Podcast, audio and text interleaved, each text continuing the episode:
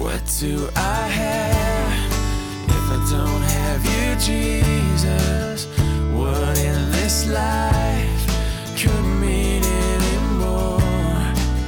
You are my rock, you are my glory, you are the lifter of my head.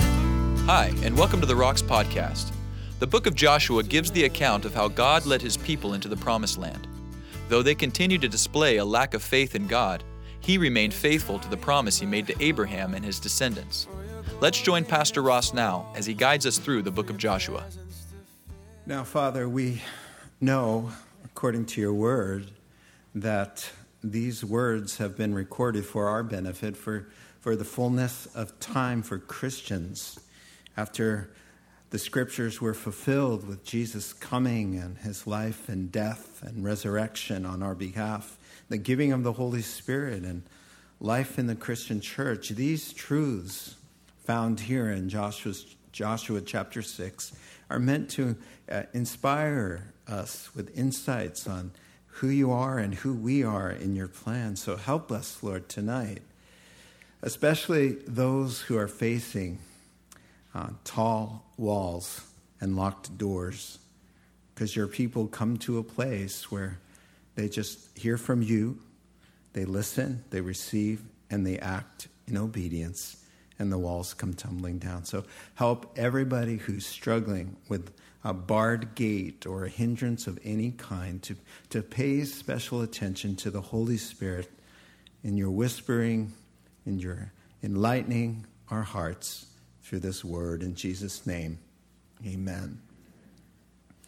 Well, as I have mentioned, we have been studying ancient history of sorts. Uh, it, the writings or the um, actual Exodus is dated in the conquest of Canaan at about 1400 BC.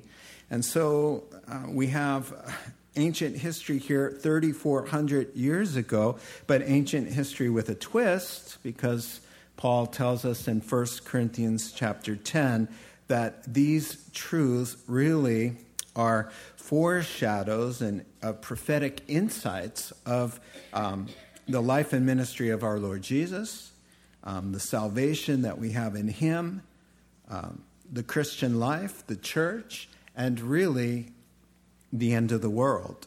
And so we've been studying here um, the Old Testament people of God, uh, their deliverance from bondage, their journey through the wilderness of faith there, and now their ultimate conquest. They acquire the land that God has given them, the promised land. And now we are going to gain invaluable insights about us, the New Testament people of God. So, here in Joshua 6, um, it's a famous chapter.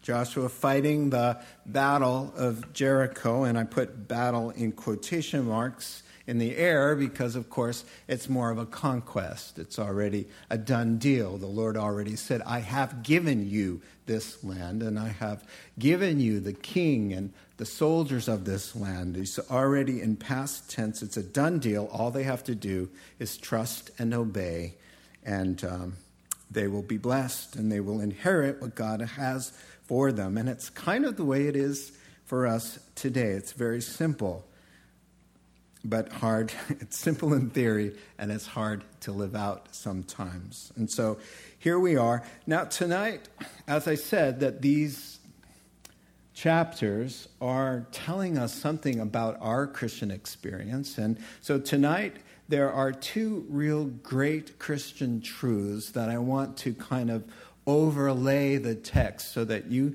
can kind of be thinking this of this not in terms of ancient history but in terms of how does this relate to my inheriting what God has for me behind those barred walls. And so, first of all, the two great truths, one of them that Joshua 6 is foreshadowing is the is the, the, the call to fight the good fight. 1 Timothy chapter 1 and several other places, Paul talks about uh, the, this fight that we're in to subdue our own hearts um, to not be conformed to the world, to resist the devil. And so, in those three breaths I just took, it's the world and the flesh, we call it, our sinful nature, and the devil, those things that we fight against.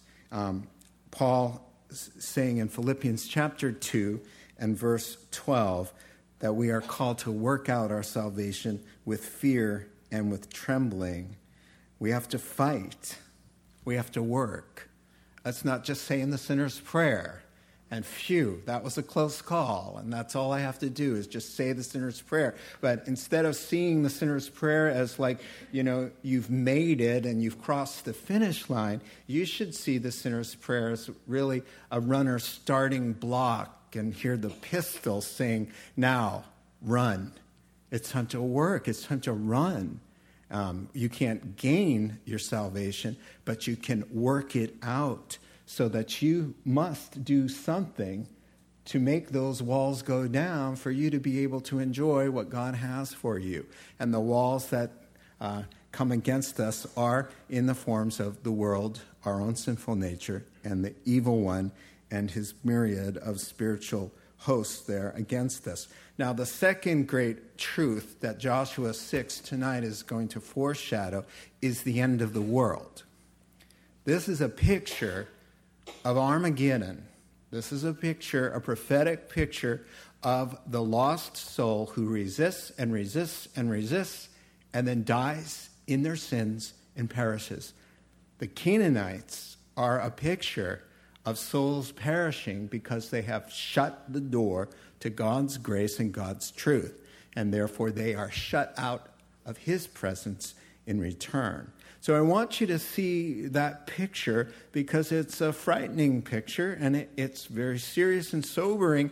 In one, on one hand, it's the deliverance of God's people and it's uh, God giving a shout out, and, and it's a great day of joyous celebration for the people of God.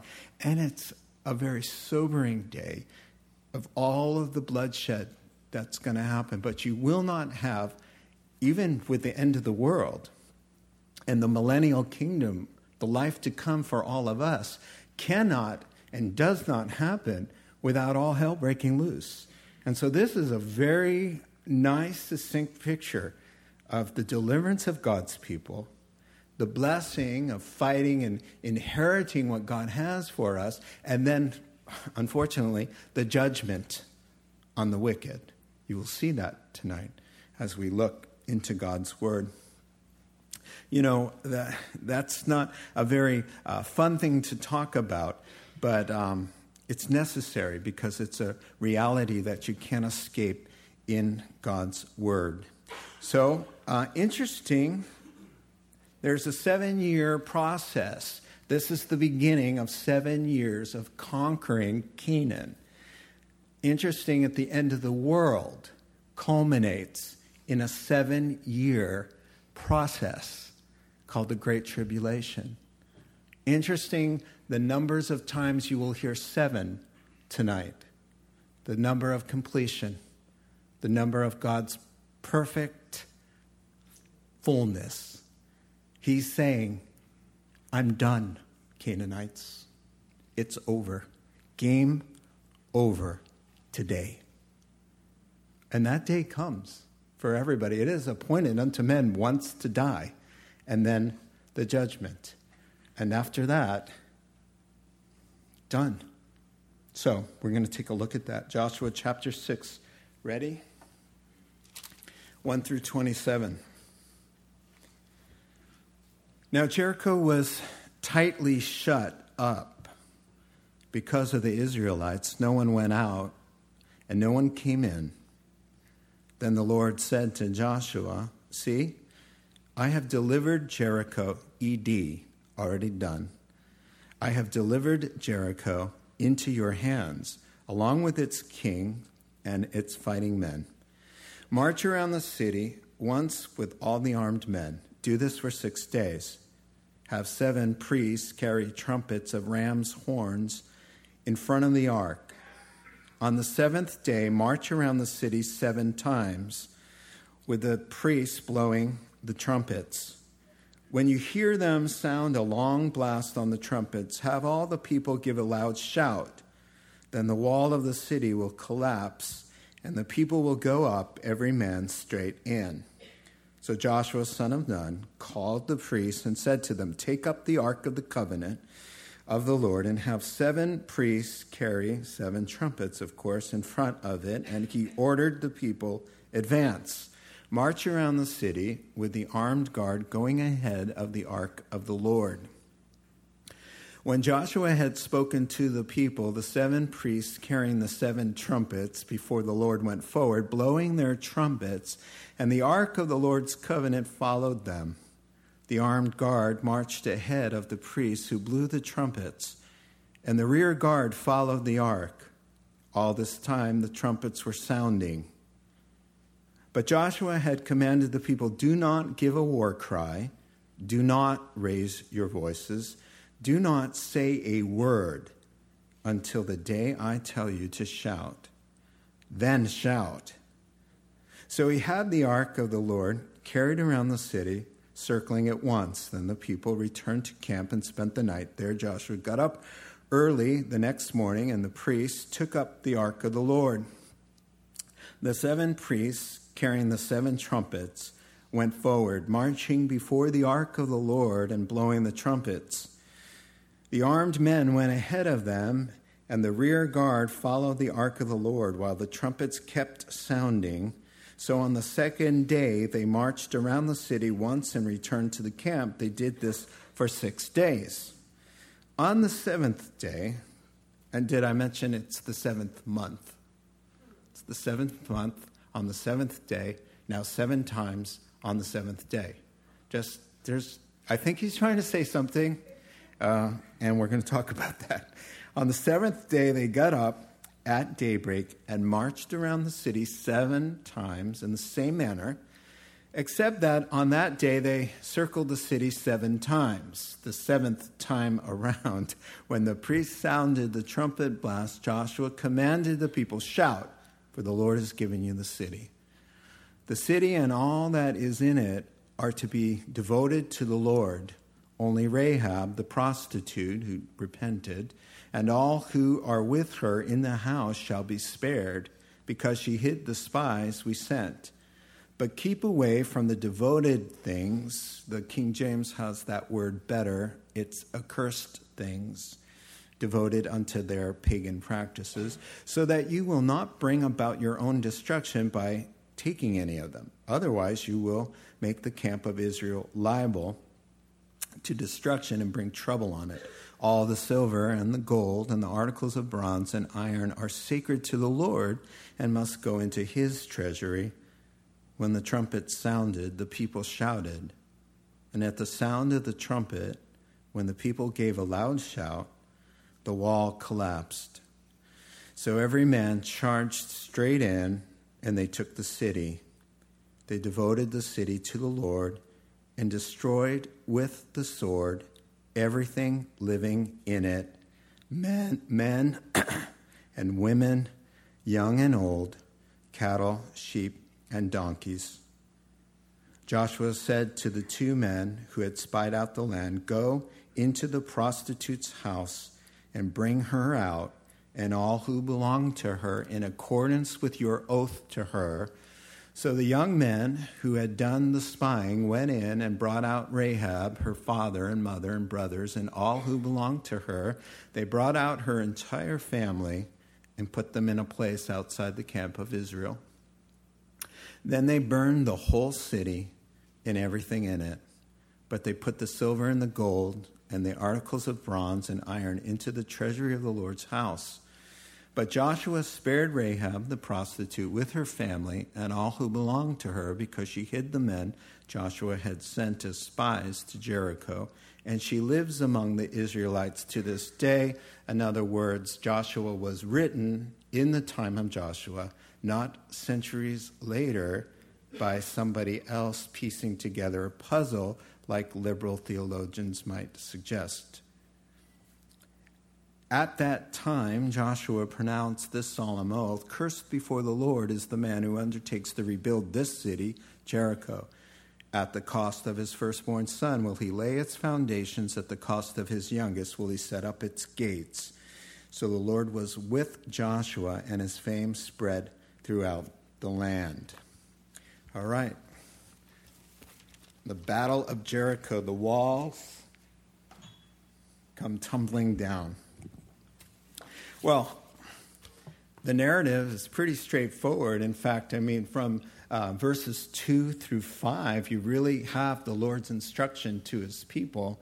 Um, and then you just basically have, after that, from 6 to verse 19, you have the compliance of what the Lord just asked them to do. I want to just kind of pull out some um, applications, some spiritual applications, some truths for us to draw some conclusions about our own walks with the Lord before barred walls. Number one, a strategy doomed to always fail.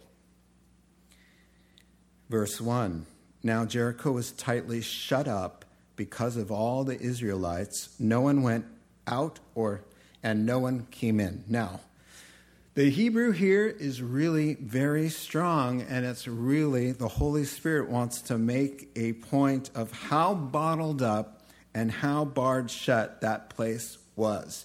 In fact, in the Hebrew, it kind of says it was locked from the inside and the outside. There was just total lockout, all right? Paralyzed by fear, their fear is justifiable, I would say. They've heard for years about these people of God uh, coming with a miraculous power uh, you remember what Rahab said in Joshua chapter 2. When we heard of all of these reports, our hearts melted and everyone's courage failed because of you, for the Lord your God is God in heaven above and on earth below. A prostitute figured that out. That who could dry up the Red Sea and who could steamroll the armies of these two kings of the Amorites and the king of Bashan uh, on the east of the Jordan River. They heard all of that, but though their fear is justifiable, their response is not. What is their response? Shutters closed, gates barred, lights off, and a big sign nobody's home.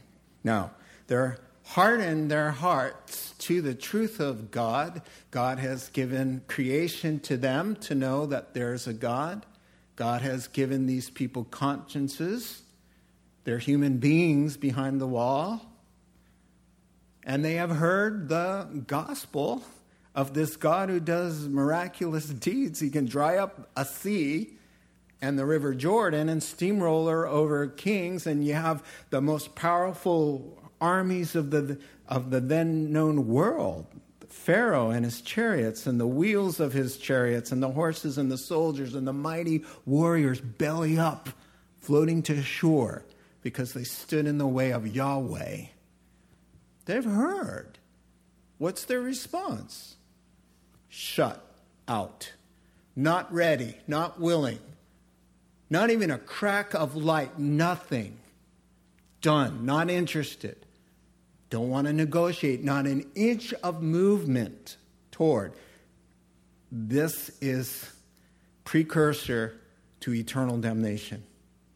For everybody who shuts the door like that to truth and to conscience, to reason, to the, the wooing of the Holy Spirit, when you lock the door, he's a perfect gentleman. It's locked on the inside and outside. Behold, I stand at the door of your heart and knock, and he who hears my voice and opens the door. This is the whole thing. It's not just the coincidence that the Holy Spirit says they get there and the place is dead. Just stone cold dead. After all of 400 years of the Holy Spirit working with these really pagan people doing the most sinful, blasphemous things I can't even tell you about what I read in the commentaries, what goes on behind those doors. No conscience, no turning, no flag of surrender, no let's cut a deal, not even an inch. And that's what really what the Holy Spirit wants you to see here tonight. Luke chapter 8 records a parable of Jesus, the four kinds of soils of the heart. And he says, you know, I, he likens the gospel, the word of God that gives life and saves people, to seed. And Jesus, God, the Lord, sowing that seed in the hearts of men of old and of today. And he says, you know, some seed falls on rock, on the path, hardened there's no penetration. The doors are closed. No. No to conscience, no to creation, no to Christian testimony, no to common sense, no to the Holy Spirit, no to the Word of God, no to prophecy in the Word. No, no, no. Shut out the truth. And then in First, Second Thessalonians chapter 1 and verse 9, they are in turn. Here's the same word shut out from the presence. Did he shut them out? He's saying, no. They, by their rejection of the truth, shut themselves out. So, you know, it's a strategy doomed to always fail. Whenever I feel like I know something that's true and I start to harden my heart, I really see that as a very serious problem because it ends with such tragedy, Christian or not, hardening our hearts. Well, let me just close this idea with a great quote I read. Um, These closed, shut up doors, such a fitting picture after 400 years of the Holy Spirit's patient wooing, after 40 years of testimony after testimony of God's wondrous acts on Israel's behalf, now seven days prior to God's wrath falling on their heads, they are tightly closed, not a crack of light, not an inch of movement toward God, nothing. After everything has been said and done, they've made their decision to shut it all out, and now they will be shut out from the blessing of what could have been theirs if they had just cracked the door open an inch. Romans chapter 2, verse 5 But because of stubbornness, and unrepented hearts, they are storing up wrath against themselves for the day of God's wrath. And so, how fitting also is the only ones who are saved are on the other side of a window, an open window, open enough to get a scarlet cord out. You see, there were ears to hear, there was an openness. And there you have it with her window. Uh, verse 2, and really we're going to sum up now verses 2 through 5 and 6 through 19. So, number two, then I would call a strategy designed to succeed. So, what does God tell them?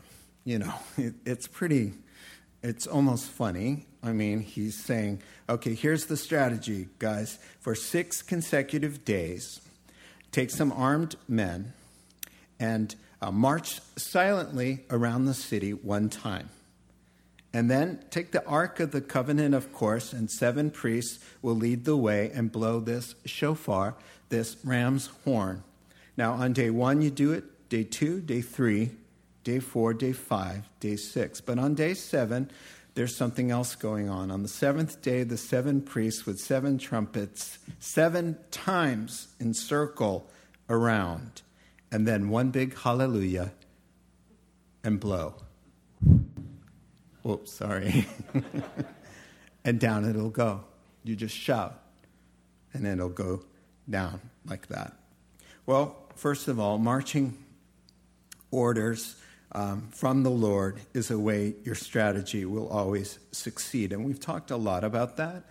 Um, listen, here's the key to seeing the walls come tumbling down uh, number one, get your marching orders and your strategies from God. Who, who are you? You don't know, you don't have the ability, uh, you don't have the strength. But God will tell you how those walls can come tumbling down. In last chapter, uh, the Lord Himself met with Joshua and told him and gave him this plan and said, I got a plan for you. It's going to blow your mind, but it's going to require a lot of faith. And that's what I like to see. Proverbs 21, verse 30 there is no wisdom no insight, no plan that can succeed against the Lord. So the key is of hearing from him and doing what he says. Um, J. Hudson Taylor, a great man of God, most of you know that name. He was a British missionary in the 1800s to China. He established the China Inland Mission. At his death, there were 205 mission stations in China with 800 missionaries and 125,000 Christ- Chinese Christians who were associated with that work. Now, here's what he said there are three different ways to serve the Lord. One, to make the best plans we can and hope they succeed. Two, to make our own plans and ask God to bless them. And three, to ask God for his plans and then do what he tells us to do. Joshua received instructions from the Lord, and now he's put them into practice, and the walls have come tumbling down. Ask, receive, obey. All right, so first of all, there are marching orders that come from God that make a strategy successful. And secondly, there are marching orders that will require faith. Uh, not exactly a military strategy to tell him, you know, we're going to do a lot of parading in the next few days. We're just going to circle around the place. Uh, no talking, no shouting, no weaponry. Just, just march around, and then at the end, shout, and it'll happen for you. Uh, that's kind of amazing. Uh, Hebrews chapter 11 says, By faith the walls of Jericho fell after the people had marched around them seven days. And so God gives us strategies to bring down the walls that require you to have faith in this day and in, and in the days to follow. Always. He's always the same. Jesus Christ, the same yesterday, today, and forever.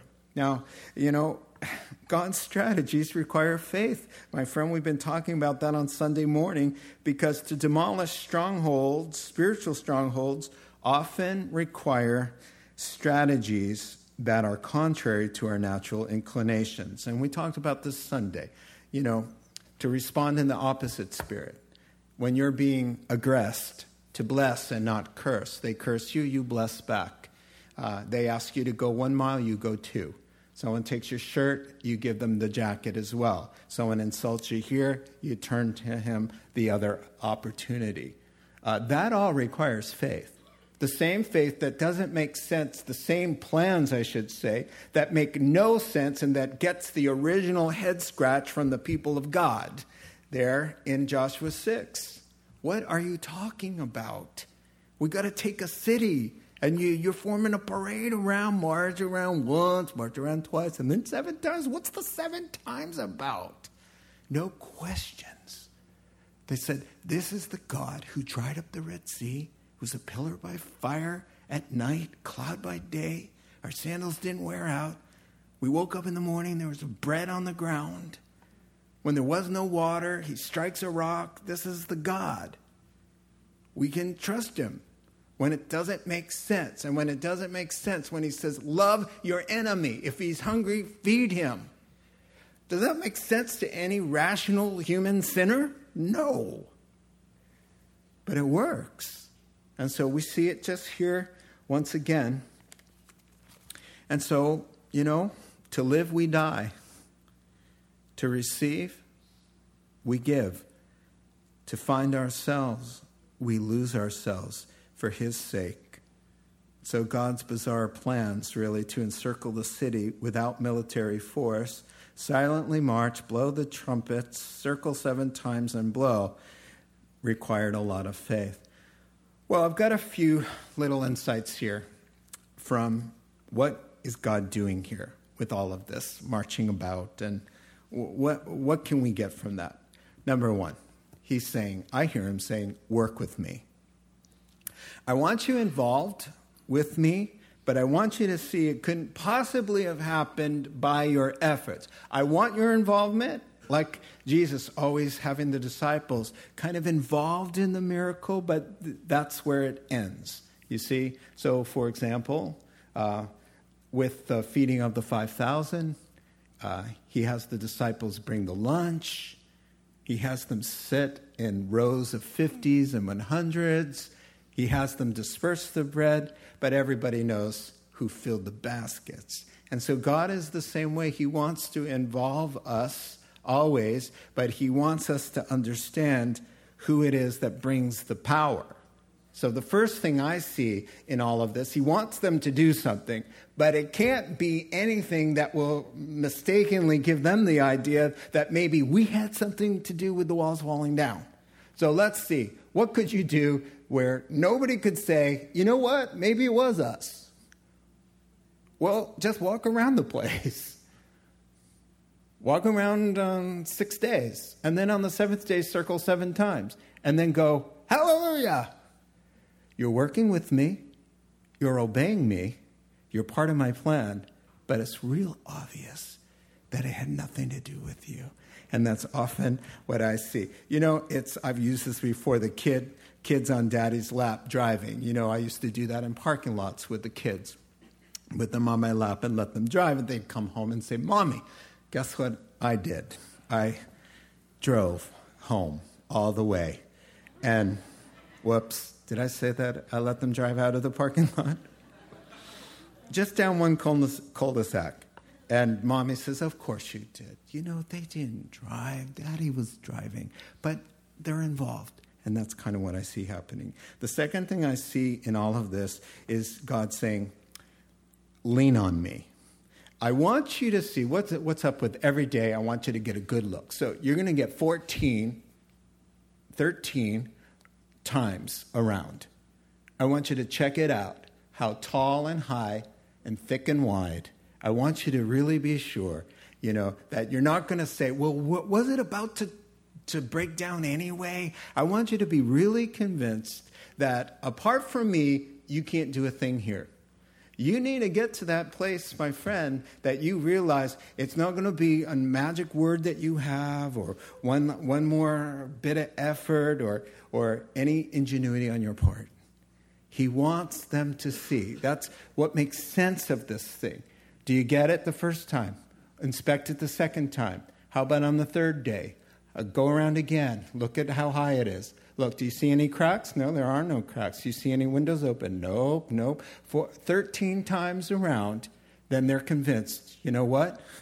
this is one sturdy barrier, and it's not coming down by our efforts. And so I think lean on me is the second key thing that he's asking.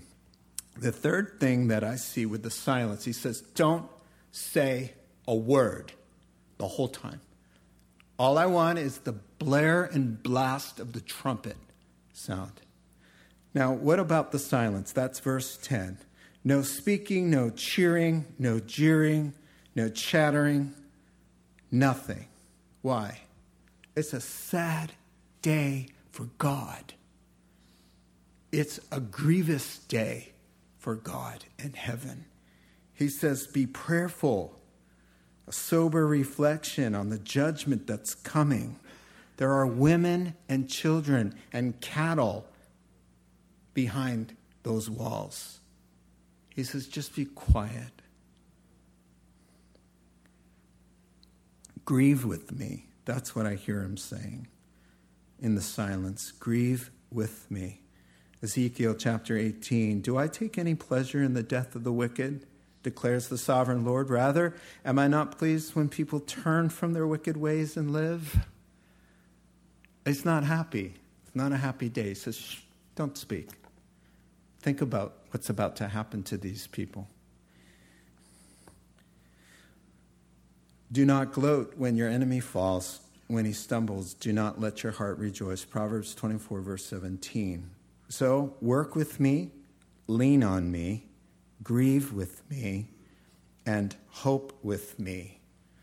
For me, the, the, the greatest explanation of why this parade, 13 times around, is not for Israel's sake. but it's for the people on the other side of the wall.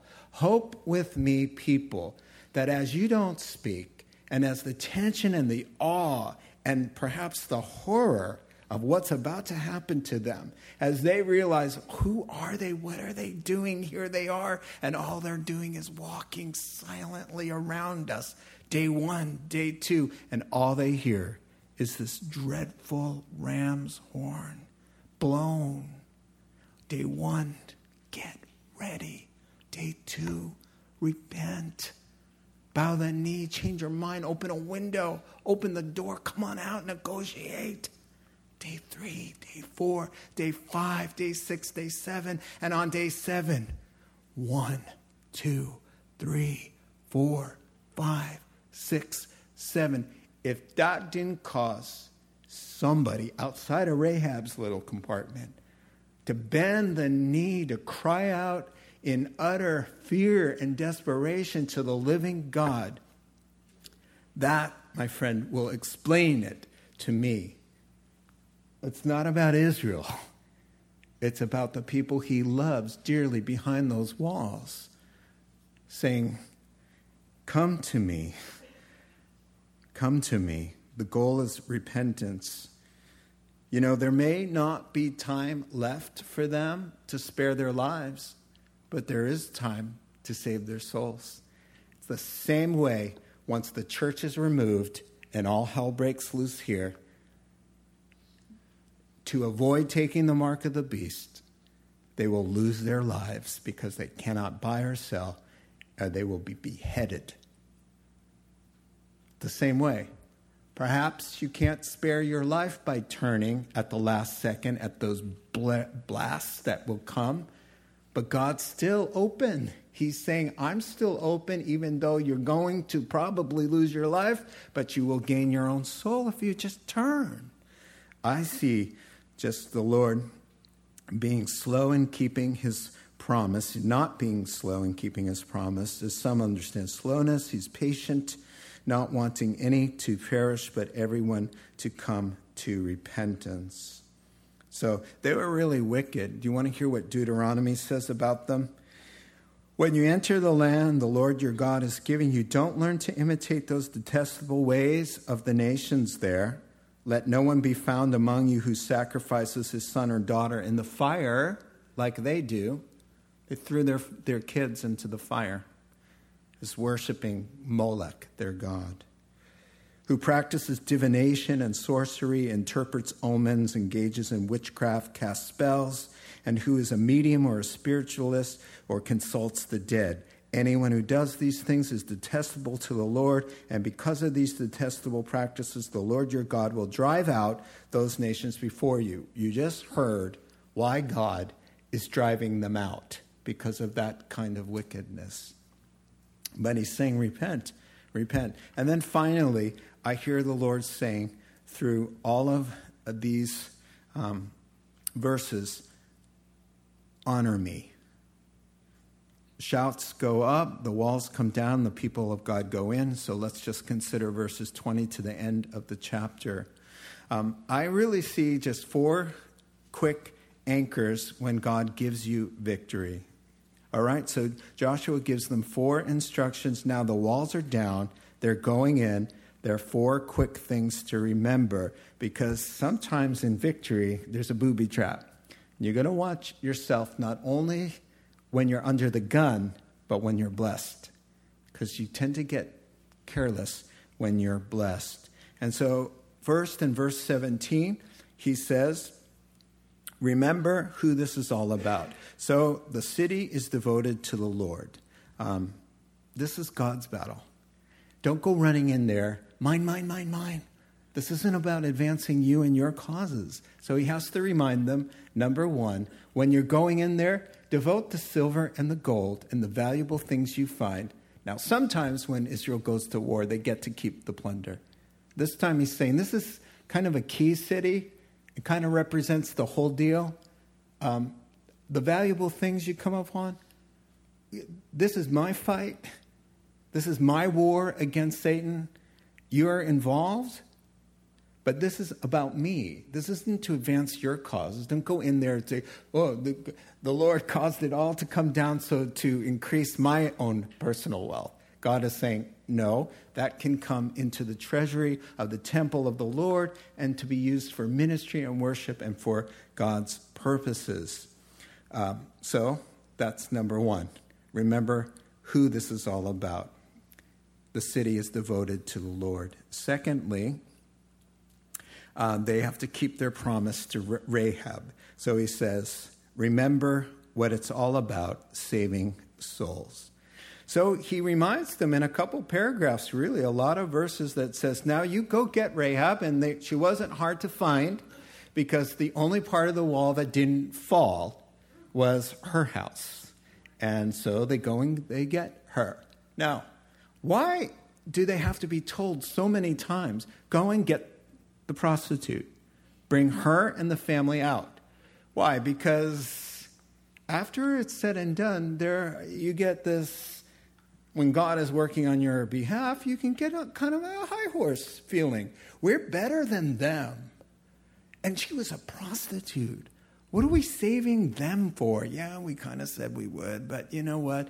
You know, he says, Go get them, keep your promise, honor me by keeping your promise. Uh, you don't get to say who's saved and who gets the patience of God and who should be shown the mercy of God. And that's a reminder to all of us. Sometimes, you know, we get saved and then we get sanctified and then we just turn up our holy noses at anybody who cusses or lives a life of sin. And so he says, oh, oh, no, this is about Rahab and her family, and they're dear to me. They've repented. They still kind of smell of that whole thing. Yeah? Go get them. They're saved. They're equal heirs as far as God is concerned, as the Jews. I was in the gym, and there was a, a man working out next to me, talking to his buddy and I call him Mr. Pitbull because he was talking about pit bulls. I have never heard somebody able to blaspheme in one sentence so many different ways. Um,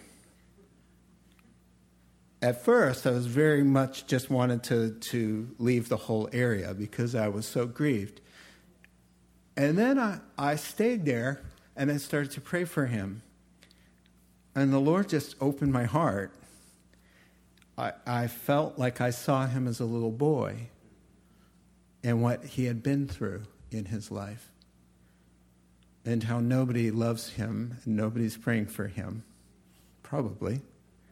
I may be the only person praying for him. And I started to get a burden for this blasphemer. and my heart changed. Knowing what's coming to them behind the wall, and that we have the message that can unlock that destiny of theirs, is something that we need to grapple with and to embrace.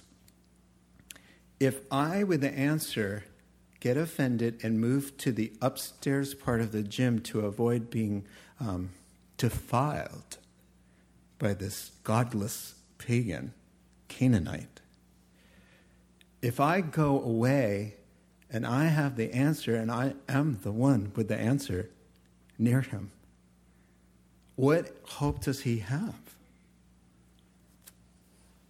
So he says, Love on Rahab. You go get them.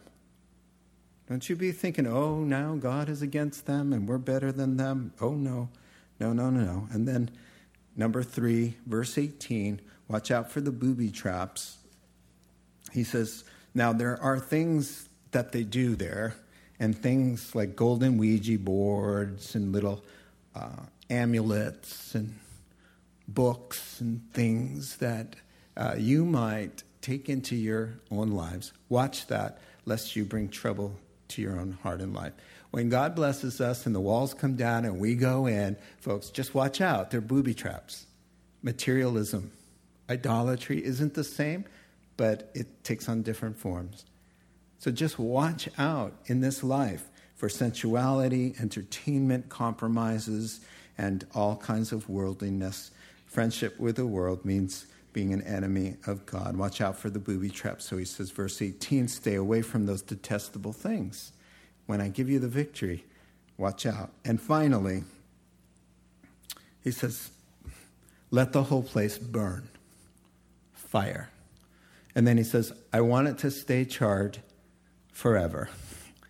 I don't, don't, you will die or your son will die if you ever try to rebuild this. This is going to be a symbol of the end of the world and perishing with fire.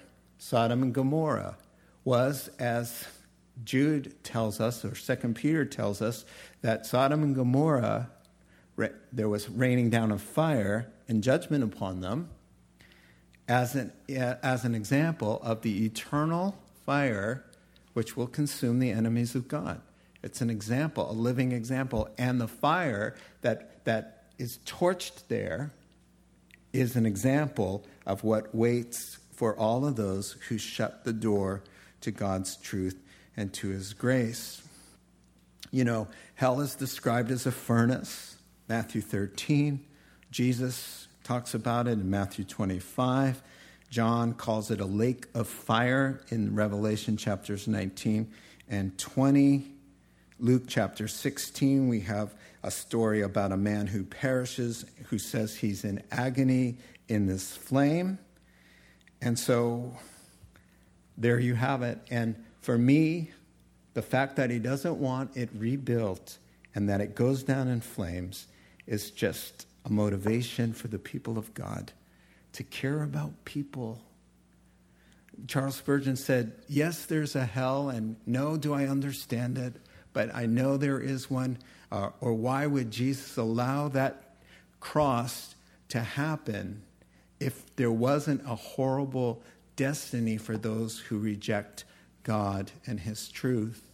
But he said that yes, there is a hell, but let anyone who go there, let them have to leapfrog over our broken, battered bodies on their behalf.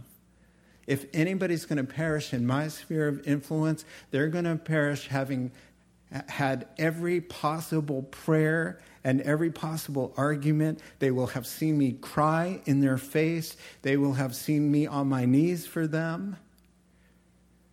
The reality of what waits for those who shut out God is horrifying, and it should motivate us. I want to be a church that really cares about people's souls.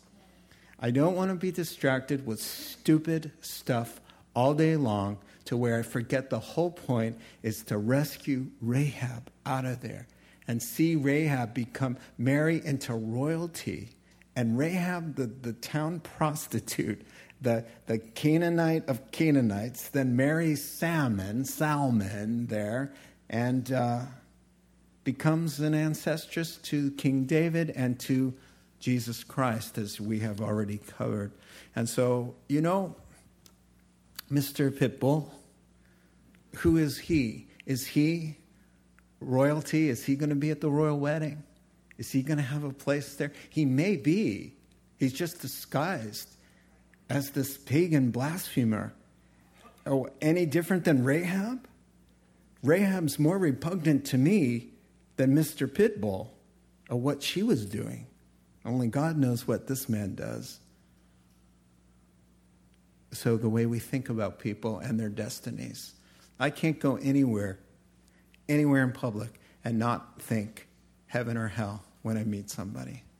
I just can't because there's only two options. There's only two places. And I want to be a church that cares about that.